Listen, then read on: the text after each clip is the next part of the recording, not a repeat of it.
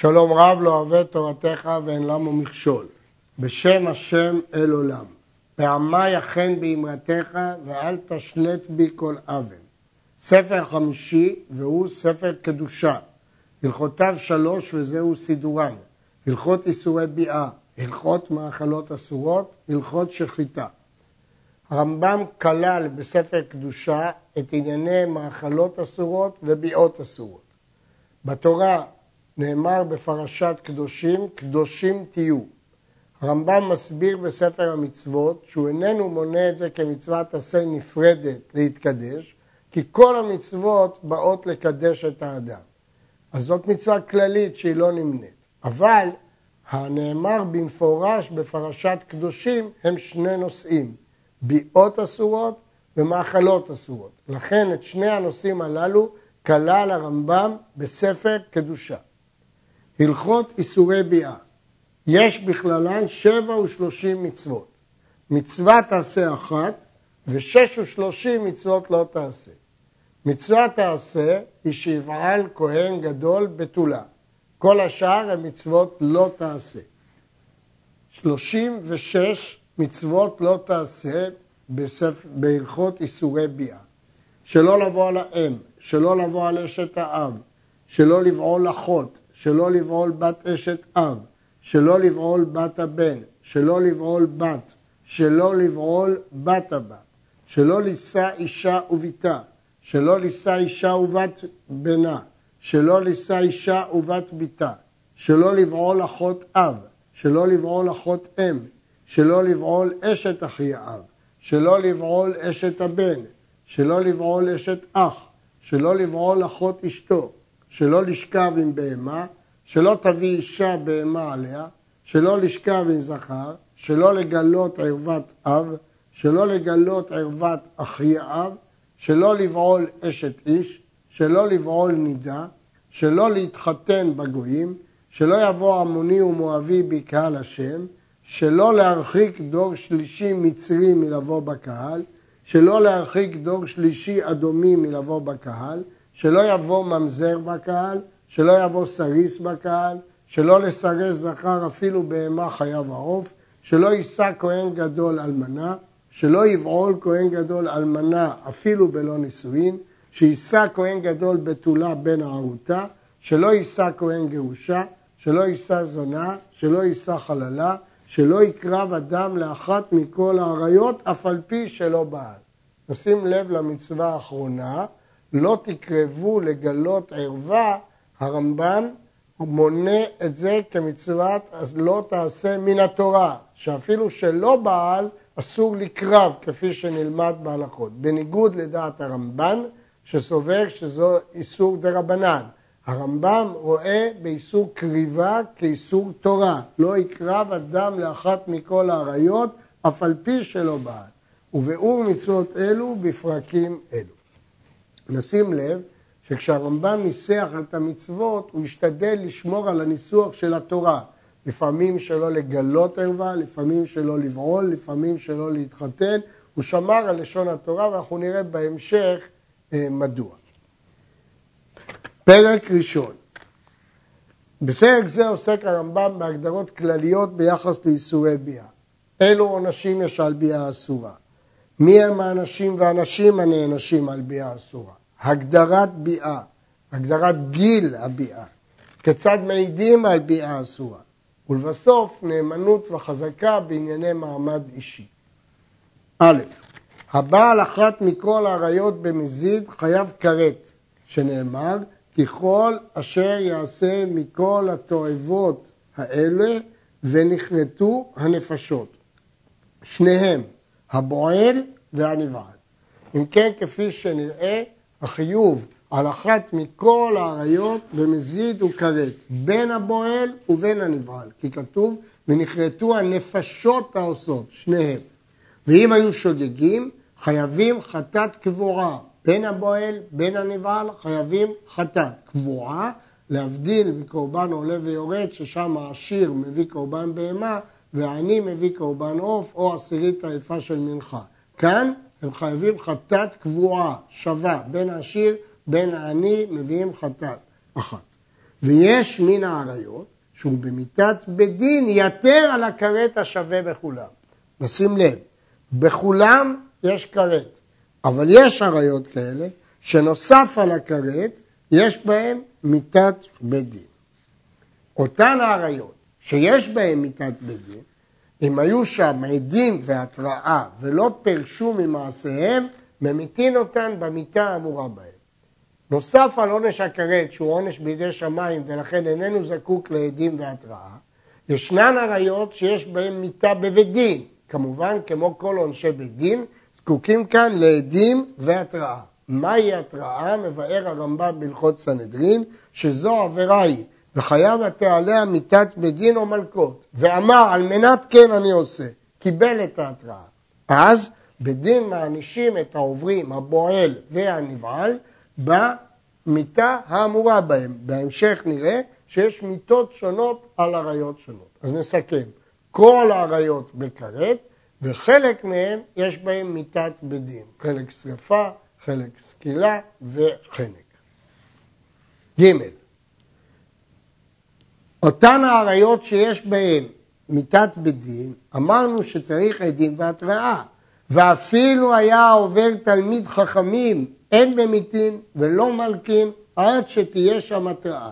שלא ניתנה התראה בכל מקום, אלא להבחין בין שוגג ומזיד. מחלוקת במשנה במסכת מכות, האם גם תלמיד חכם צריך התראה? רבי יוסף ורבי יהודה אומר שחבר אינו צריך התראה, שלא ניתנה התראה אלא להבחין בין שוגג ומזיד, כלומר מי שלא יודע את הדין, אבל חבר הוא יודע את הדין, ולכן הוא לא זקוק להתראה. הרמב"ם פוסק נגד רבי יוסף ורבי יהודה, כדעת חכמים, שאפילו חבר צריך התראה. הבעיה היא שהרמב"ם מנמק למה חבר צריך התראה, שלא ניתנה התראה אלא להבחין בין שוגג ומזיד. אבל הנימוק הזה הוא הנימוק של רבי יוסף ורבי יהודה, למה חבר אינו צריך התראה. והרמב"ם לקח את הנימוק הזה כנימוק לשיטה החולקת על רבי יוסף ורבי יהודה. למה חבר צריך התראה? השאלה הזאת שואל הרמ"ח, והמגיד משנה כאן, והכסף משנה בהלכות סנהדרין משיבים, שהרמב"ם אמנם לקח את הביטוי, אבל במשמעות שונה. רבי יוסף ורבי יהודה משתמש בביטוי שלא ניתנה התראה אלא להבחין בין שוגג למזיד, במובן של ידיעת העבירה. וכאן בוודאי שהחבר יודע את העבירה, אבל הרמב"ם לא פוסק כך. ומה שהוא כותב פה שלא ניתנה התראה אלא להבחין בין אם הוא שוגג ומזיד, הכוונה היא להבחין אם המעשה נעשה בשלמות כוונה או שהוא שגג באיזה דבר, לא בעניין הידיעה כמו רבי יוסף ורבי יהודה. בכל אופן, נסכם, הרמב"ם פוסק שגם תלמיד חכמים צריך התראה, והוא משתמש בביטוי הנגדי, וכפי שהערנו, במשמעות שונה, ויש פה דבר מעניין. נוסיף על כך דבר לשוני, הרמב"ם כדרכו בכל כתבי היד משתמש בביטוי תלמיד חכמים, ולא תלמיד חכם, אלא תלמיד חכמים.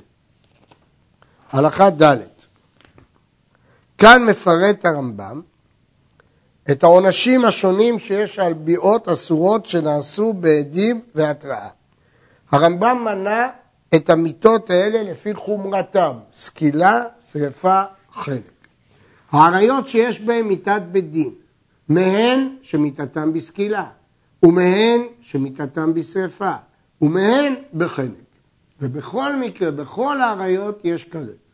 ואלו שמיתתם בסקילה, הבעל אמו ועל אשת אביו, אף על פי שהיא לא אמו, ועל אשת בנו והיא הנקראת כלתו, והשוכב עם זכר, והשוכב עם בהמה, והאישה מביאה את הבהמה עליה.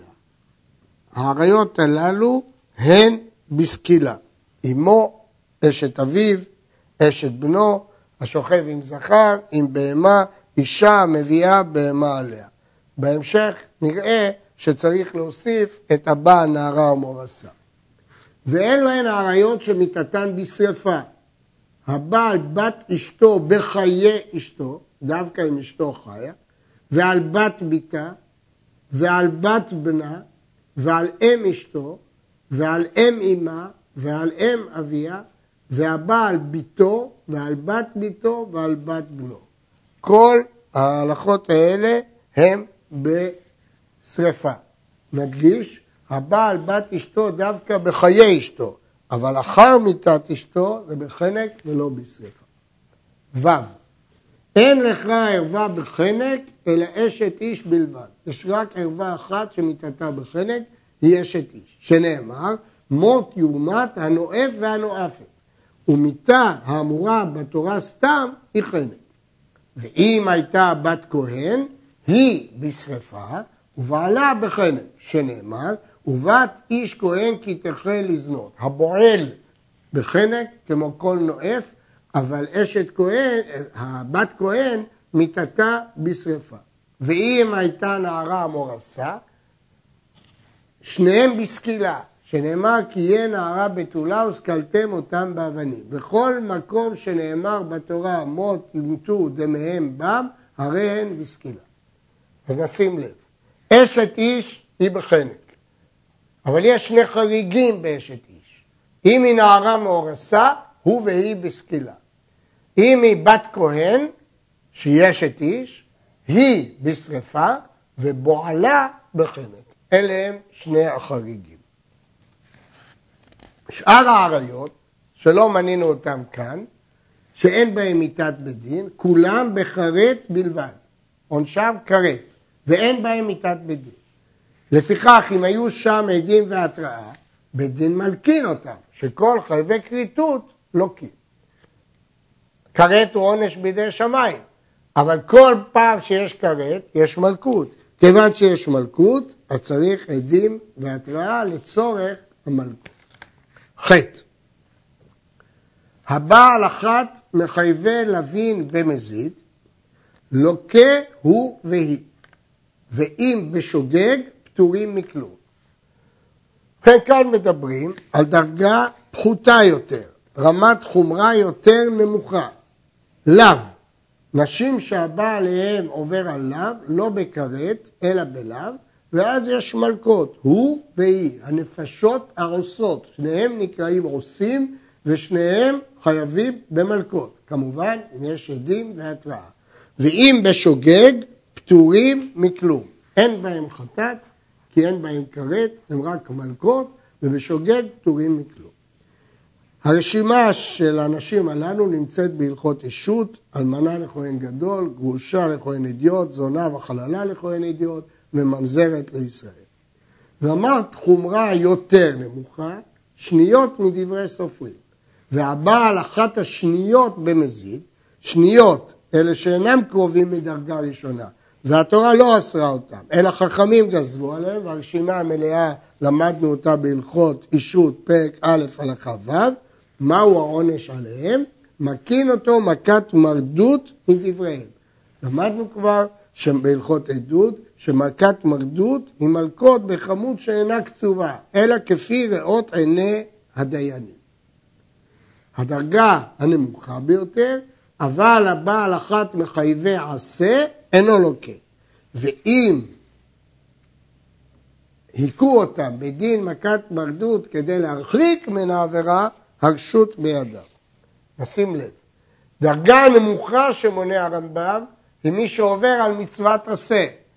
כאן אין מכת מרדות כעונש, אלא בדין יכולים לתת מכות כדי להפריש מן העבירה, כמו בכל מצוות עשה, שבדין יכולים לכפות אותו אף במכות עד שיעשה את המצווה, אבל לא כעונש. ולכן הרמב"ם מונה את הדרגה הזאת כאחרונה. כי חייבי שניות, למרות שהם איסור מדברי סופרים, מקין עליהם מכת מרדות כעונש. אבל חייבי עשה אין עליהם עונש. אפשר להכות אותם כדי להפריש אותם מעבירה, אבל לא כעונש. ולכן יש מצב ששניות הן יותר חמורות מבחינת העונש מאשר חייבי עשה מהתורה, למרות ששניות זה מדברי סופרים. מדוע? כי השניות הן גדר וסייג לאיסורי לאווין שיש עליהם, כך מסביר רבי חיים פלאג'י. ולכן מצוות עשה מי שעובר, הוא רק ביטל מה שהיה צריך לעשות, אין פה עונש. אבל שניות שהוא סייג ללאווין, יש עונש. נסכם אם כן. יש עריות שהן במיתת בדין.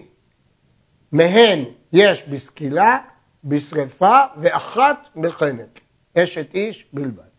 יש עריות שהן בחרט, ואז בשוגג יש מלכות, כי כביכול חייבי כריתות יש מלכות. הדרגה השלישית זה חייבי לאווים, שזה איסור לאו, שאז יש מלכות, הוא והיא, אבל בשוגג פטורים מכלום, אין חטאת. דרגה הבאה, הבאה על אחת מהשניות, שזה איסורים מדברי סופרים, לוקים מכת מרדות מדבריהם, לא מלכות דאורייתא, מכת מרדות, אבל כעונש.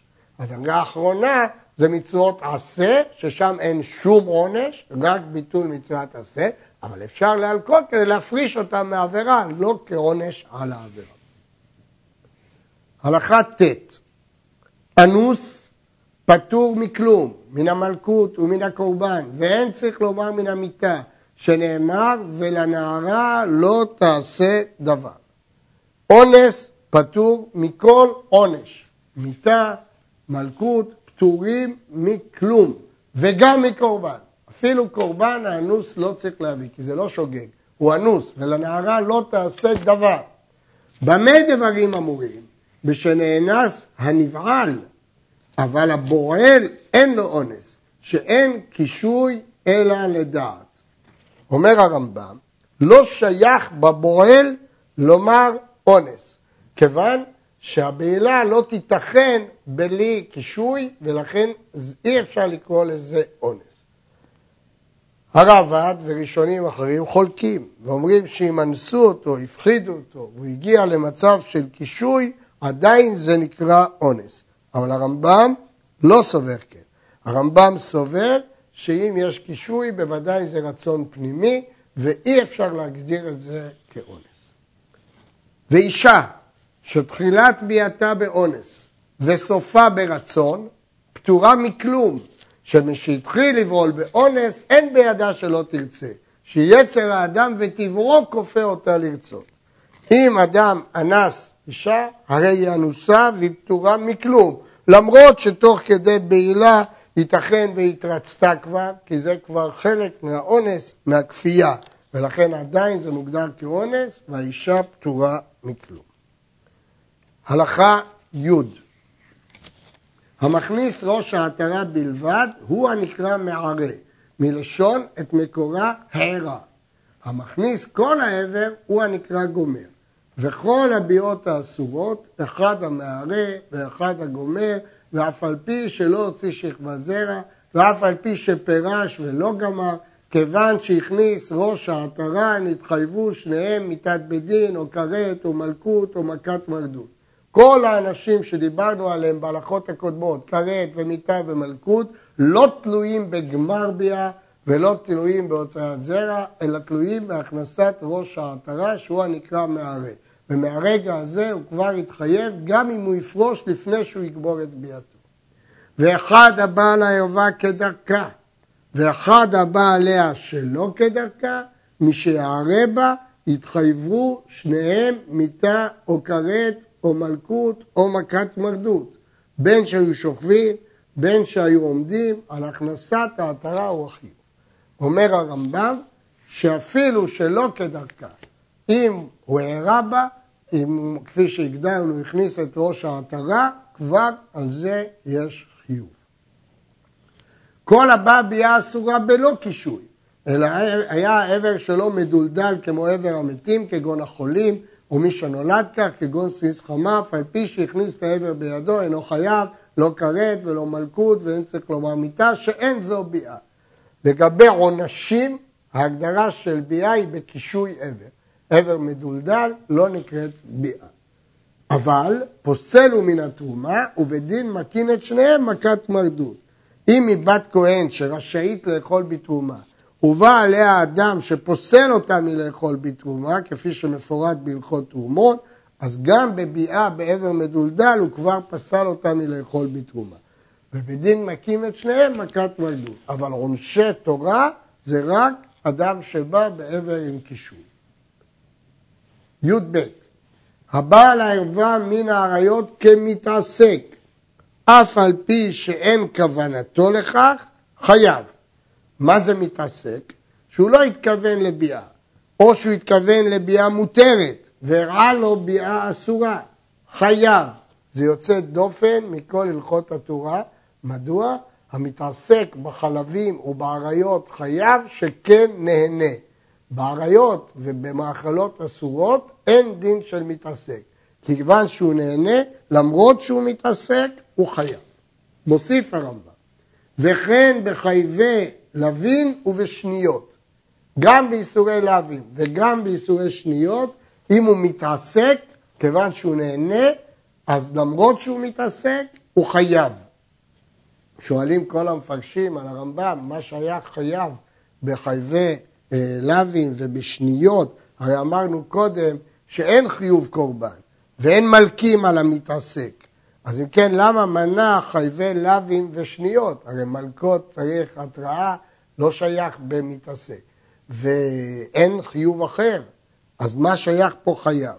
כסף משנה מבאר שחייב משמעו עונש משמיים. המגיד משנה אומר שזה טעות סופר, ולגבי חייבי שניות ולאווים לא, אי אפשר לומר חייב. אבל הבעל ערווה מן האריות והיא מתה, פטור מכלום. ואין צריך לומר בחייבי לאווים שהוא פטור. כל זה כשהאישה חיה, אבל כשהאישה מתה, והוא בא על הערווה כשהיא מתה, אם זאת אישה או אם זו ערווה אחרת, פטור. והבעל הטרפה, או ששכב עם בהמה טרפה, חייב, חיו, אף על פי שסופו למות בכל איזה, ואפילו שחט בה שני סימנים ועדיין מפרכסת, הבעל יהיה חייב עד שתמות או עד שתתיז ראשה. ישנן הלכות שבהן הגדרת חי היא עד שנעשה טרפה, כלומר שהוא עומד למות, יש בו חולי שכבר גורם שהוא ימות, הוא נידון כמת.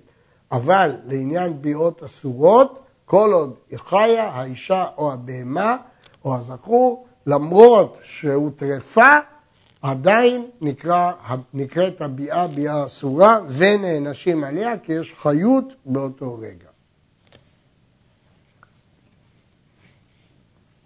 הלכה י"ג כל אישה שאסורה מאלו אם הייתה בת שלוש שנים ויום אחד ומעלה, גדול הבא עליה חייב מיתה או כרת או מלכות, והיא פטורה מכלום, אלא אם כן הייתה גדולה. הייתה פחותה מזה, הרי שניהם פטורים שאין ביאתה ביאה. הגיל שנחשבת ביאה לאישה זה שלוש שנים ביום אחד. מהגיל הזה הביאה היא ביאה. פחות מכך אין לזה שם ביאה. אבל כמובן שגם מעל גיל שלוש למרות שהביאה ביאה. אבל אם האישה קטנה, ודאי שהיא לא נענשת. הביאה הביאה, ולכן הבועל חייב בכל העונשים. אבל היא לא חייבת מפני שהיא קטנה, למרות שהביאה ביאה. וכן אישה גדולה, שבא עליה קטן, אם היה בין תשע שנים ויום אחד ומעלה, היא חייבת כרת או מיתה או מלכות, והוא פטור. ואם היה בין תשע שנים ולמטה, שניהם פטורים. אם כן, לגבי הגיל של הזכר, מתחת לגיל תשע אין ביאתו נחשבת ביאה כלל. אבל מעל גיל תשע, הביאה ביאה, ולכן אם האישה גדולה היא חייבת, כמו כל נבעלת, אבל הבועל פטור, כי אין עונשים על קטן. י"ד הבעל הזכור או הביא זכור עליו, כיוון שהערה אם היו שניהם גדולים נסכלים, שנאמר ואת זכר לא תשכב משכבי אישה בין שהיה בועל או נבעל. כן, במשכב זכור, גם כן זה תלוי בהרעה כפי שהגדרנו אותה קודם, ואם היו שניהם גדולים, נסכלים. ואם היה קטן בין תשע שנים ויום אחד ומעלה, זה שבעליו או הביא על עצמו והוא גדול, נסכל. כי תשע שנים ויום אחד זה ביאה, והקטן פטור. ואם היה זכור בין תשע או פחות, שניהם פטורים. וראוי לבית דין להכות הגדול מכת מרדות, לפי ששכב עם זכור, אף על פי שהוא פחות מבין תשע. אם כן, ביאה של פחות מבין תשע אינה נחשבת ביאה, אבל מכים עליה מכת מרדות מדי רבנן. מעל גיל תשע, הביאה נחשבת ביאה. ולכן מי שיבוא עליו או יביא אותו עליו חייב, אבל הוא עצמו כמובן לא נענש כל עוד הוא קטן פחות מגיל גדלות. הלכה ט"ו אחד הבעל הזכור או על הבעל אנדרוגינוס דרך זכרותו, חייב. ואם בא עליו דרך נקבותו, פטור. והטומטום ספק הוא. לפיכך הבעל הטומטום האנדרוגינוס דרך נקבותו, מקין אותו מכת מרדות. ואנדרוגינוס מותר לישא אישה. אנדרוגינוס וטומטום מינם אינו ברור. אנדרוגינוס הוא מי שיש לו גם אברי מין של זכר וגם אברי מין של נקבה. לעניין רוב ההלכות הוא נחשב ספק זכר, ספק נקבה. אבל כאן ישנו דין מיוחד. הבא עליו דרך זכרותו חייב משום משכב זכור, ודרך נקבותו פטור, למרות שיש לנו ספק במינו. דין זה הוא גזרת הכתוב. לאדרוגינוס מותר לישא אישה, למרות שלאישה ודאי אסור להינשא לאישה אחרת, אבל לאנדרוגינוס מותר לישא אישה. טומטום הוא מי שאיברי המין שלו מכוסים, ולכן הוא ספק. אז הבעל טומטום מקין אותו מכת מרדות. וגם בעל אנדרוגינוס דרך נקבותו, אמנם הוא פטור, אבל מקים אותו מכת מרדות. הבעל הבהמה שהביא בהמה עליו, שניהם נסכלים, שנאמר ובכל בהמה לא תיתן שכבתך, בין שרבעה או שהביאה עליו, אחד בהמה, אחד חיה ועוף, הכל בסקילה. ולא חילק הכתוב בבהמה בין גדולה לקטנה, שנאמר ובכל בהמה, אפילו ביום לידתה, בא עליה בין כדרכה בין שלא כדרכה, כיוון שהרע בה או הרעת בו, חייב. אם כן, הבעל בהמה או שהביא בהמה עליו, בין אם הבהמה גדולה או קטנה, אפילו בת יום אחד, אם הייתה הרעה כפי שהגדרנו אותה, שניהם נסכלים, האיש וגם הבהמה. גם הבהמה נסכלת, כיוון שבת לכתוב תקלה על ידה. קטן בן תשע שנים ויום אחד שבעל הבהמה הוביעה עליו, היא נסכלת על ידו והוא פטור. הביאה שלו נחשבת ביאה, לכן היא נסכלת. והוא פטור כי הוא קטן. היה בן תשע או פחות, אין סוקלים את הבהמה, כי ביאת פחות מבן תשע לא נחשבת לביאה. וכן קטנה בת שלוש שנים ויום אחד שהביאה בהמה וחיה עליה, בין גדולה, בין בהמה קטנה, כיוון שהרד בה הבהמה בין כדרכה, בין שלא כדרכה, בהמה נסכלת, כי הביאה הזאת נחשבת ביאה. והיא פטורה, למרות שהביאה ביאה, כי היא קטנה. ואם הייתה גדולה, שניהם נסכלים. ואם הייתה מבת שלוש שנים ולמטה, אין הבהמה נסכלת. היא בוודאי לא, כי היא קטנה, וגם הבהמה לא, כי הביאה לא נחשבת ביאה. וכן השוכב עם הבהמה בשגגה, והאישה שהביאה את הבהמה עליה בשגגה, אין הבהמה נסכלת על ידן, אף על פי שהם גדולים. כיוון שזה שוגג, הבהמה, האיש לא נענש, גם הבהמה לא נענשת. כל האריות כולם, שהיה אחד גדול ואחד קטן, הקטן פטור, הגדול חייב, כמו שביארנו. הסברנו כבר שלא חייב להיות ששניהם יענשו. אם אחד, הבועל או הנבעל קטן, הוא לא נענש, אבל אם הביאה ביאה, כלומר תשע שנים ויום אחד, ובת שהיא שלוש ויום אחד, אז הגדול חייב. אחד ער ואחד ישן, הישן פטור. אחד מזיד ואחד שוגג, המזיד חייב, והשוגג מביא קורבן. אחד אנוס ואחד ברצון, האנוס פטור, כמו שביארנו, אבל מי שעושה ברצון, הוא חייב. אין העדים נזקקים לראות המנאפים שהראו זה בזה והכניס מכחול בשפופרת, אלא משיראו אותם דבוקים זה בזה, כדרך כל הבעלים, הרי אלו נהרגים בראייה זו. ואין אומרים שמא לא להערה, מפני שחזקת צורה זו שהערה. כלומר, עדות על מעשה ביאה, לא צריך עדות ממשית על הביאה, אפילו לא על ההרעה, אלא אם ראו אותם דבוקים זה בזה כדרך הבועלים, זה מספיקה להיות עדות כדי להעניש אותם, כי אנחנו מניחים שהייתה שם הרעה. הלכה כ' מי שהוחזק בשאר בשר, יש לו חזקה שזאת אחותו או שזאת אמו, ואין עדות על כך. דנים בו על פי החזקה. אפשר להעניש אותו בכל העונשים שמנינו למעלה על סמך חזקה שהיא אמו. ולמרות שהוא איתנו, אולי היא לא אמי, אולי היא לא אחותי, אין עדות על כך, אבל כיוון שהיא הוחזקה כאמו או כאחותו, הוא נענש עליה. אף על פי שאין ראיה ברורה שזה קרוב. ויש פה חידוש גדול, הוא מלקין ושורפים וסוקלים וחונקים על חזקה זו. אפילו עונשי מיתה על סמך חזקה שיישאר בשר, אנחנו ממיתים מיתות בדין, הורגים על החזקות. כיצד? הרי שהוחזק שזו אחותו, או ביתו, או אמו, ובא עליה בעדים, הרי זה לוקה, או נשרף, או נסכל, אף על פי שאין ראיה ברורה שזוהי אחותו, אמו או ביתו, אלא בחזקה בלבד. כלומר, לגבי מעשה הניאוף, מעשה הביאה, צריך עדים. אבל לגבי העובדה שהם קרובים, שהם שאר בשר, שהיא ערווה, לא צריך קרובים. מספיק חזקה כדי להעניש אותה במיתת בית דין.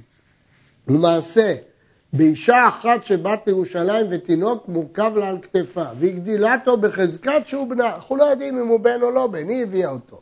אבל היא גידלה אותו כבן, ובעליה, והביאו לבית דין וסקלוה.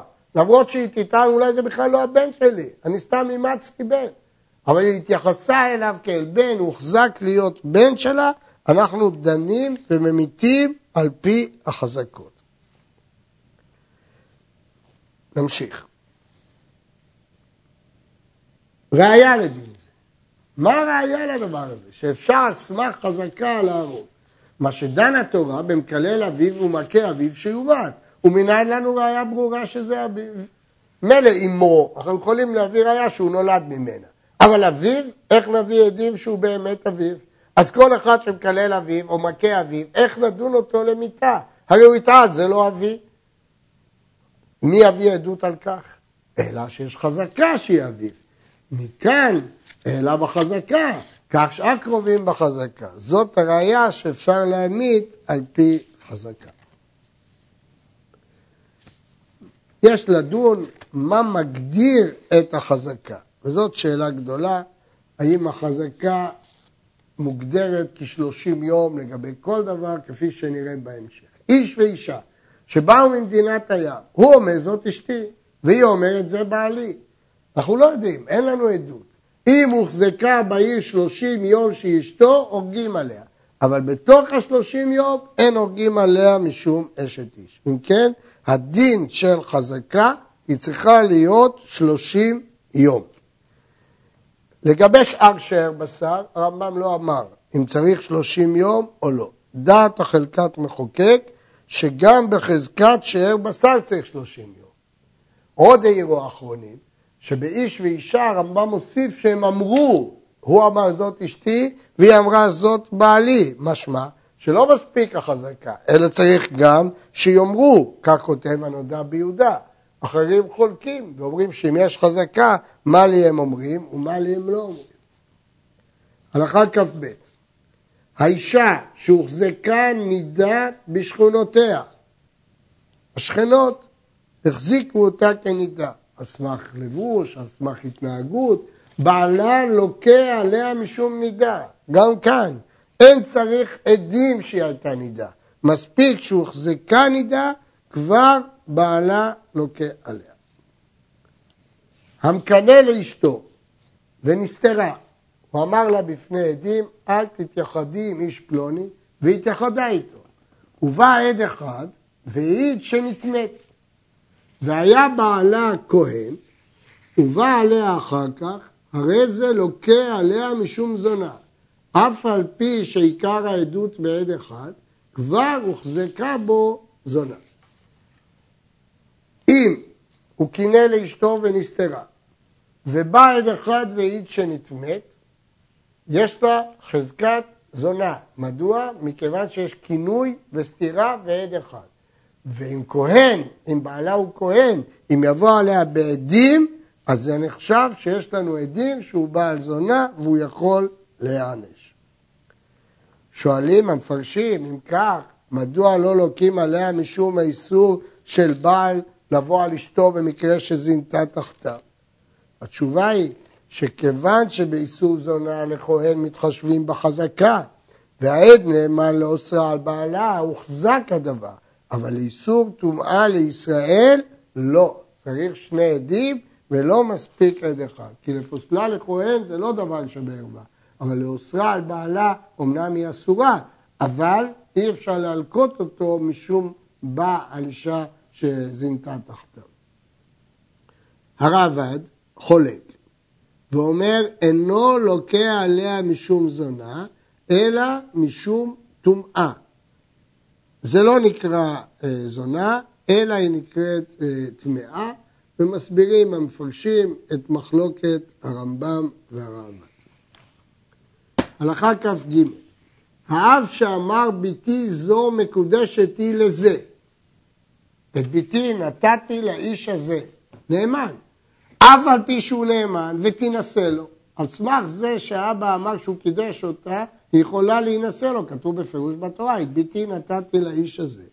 אם זינט, אינה נסכלת על פיו, עד שיהיו שם עדים שנתארסה בפניהם. וכן האישה שאמרה מקודשת אני, אינה נהרגת על פיה, עד שיהיו שם עדים או הוחזק. מה שהתרנו על סמך דברי האב לאישה להינשא, זה מפני שהתורה נתנה נאמנות לאב לומר קידשתי את ביתי. אבל הנאמנות הזאת מועילה רק כדי שהוא יינשא. אבל הנאמנות הזאת לא מועילה לעניין לסקול אותה על סמך קביעה של האב, התורה לא האמינה לו לעניין הריגה. התורה האמינה לו לעניין שיכולה להינשא. יש פה קושי. כי הרמב"ם בהלכות סנהדרין כתב שאחרי שמקבלים עדות לעניין דבר אחד, אנו מתייחסים לכך כבירור ודאי של המציאות. אז אם כך, אחרי שהאבא נאמן לעניין להשיא אותה, מדוע לא נשקול על סמך הבירור הזה? אומר ארכיעזר, לא. כיוון שזאת נאמנות מיוחדת של התורה, רק למה שהתורה האמינה. התורה האמינה לה להינשא, אבל לא שהתורה האמינה לבעל להגיד שקידשתי את ביתי, שעל סמך זה נשקול אה, את הנואף והנואפת, לעניין זה הוא לא נאמן. עד כאן.